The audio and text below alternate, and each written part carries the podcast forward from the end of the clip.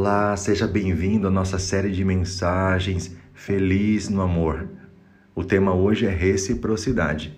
E o texto, Lucas capítulo 6, versículo 31. Jesus Cristo disse: Como vocês querem que os outros lhes façam, façam também vocês a eles. Muitos casais vivem o peso de uma relação onde um parece se doar mais do que o outro. E pior, nunca recebe reconhecimento em troca. Bom, diante dessa realidade, cada vez mais tem sido necessário entendermos o valor da reciprocidade. Mas você deve estar se perguntando: o que é reciprocidade? Reciprocidade é dar, receber e retribuir. Esse é o melhor sinônimo e a melhor explicação para reciprocidade em um relacionamento.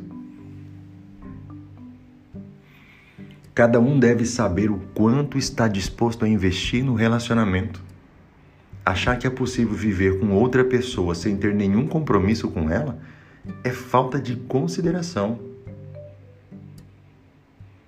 Viver um relacionamento onde o cuidado e a atenção que você dedica são muito superiores ao que você está recebendo é julgo desigual. Essa falta de contrapartida, na maioria das vezes, é o que causa imensa insatisfação e gera conflitos na vida dos casais. O ideal é que cada um se doe para que juntos construam uma história de respeito, de amor e admiração.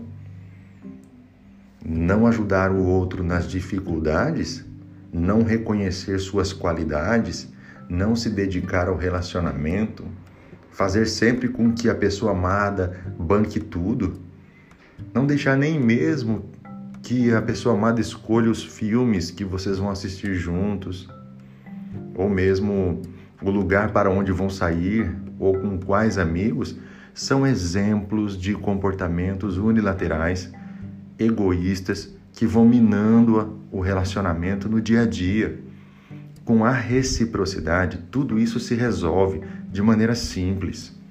O casal irá se apoiar mutuamente em todos os momentos, sejam momentos bons ou ruins, dividindo as contas adequadamente se assim decidirem reconhecendo e valorizando os talentos de cada um, especialmente ouvindo atentamente o outro, respeitando as suas preferências e sempre buscando acordo nas decisões. A reciprocidade é algo que deve estar no relacionamento de forma firme para que vocês possam viver um casamento abençoado. Deus abençoe e até a próxima mensagem.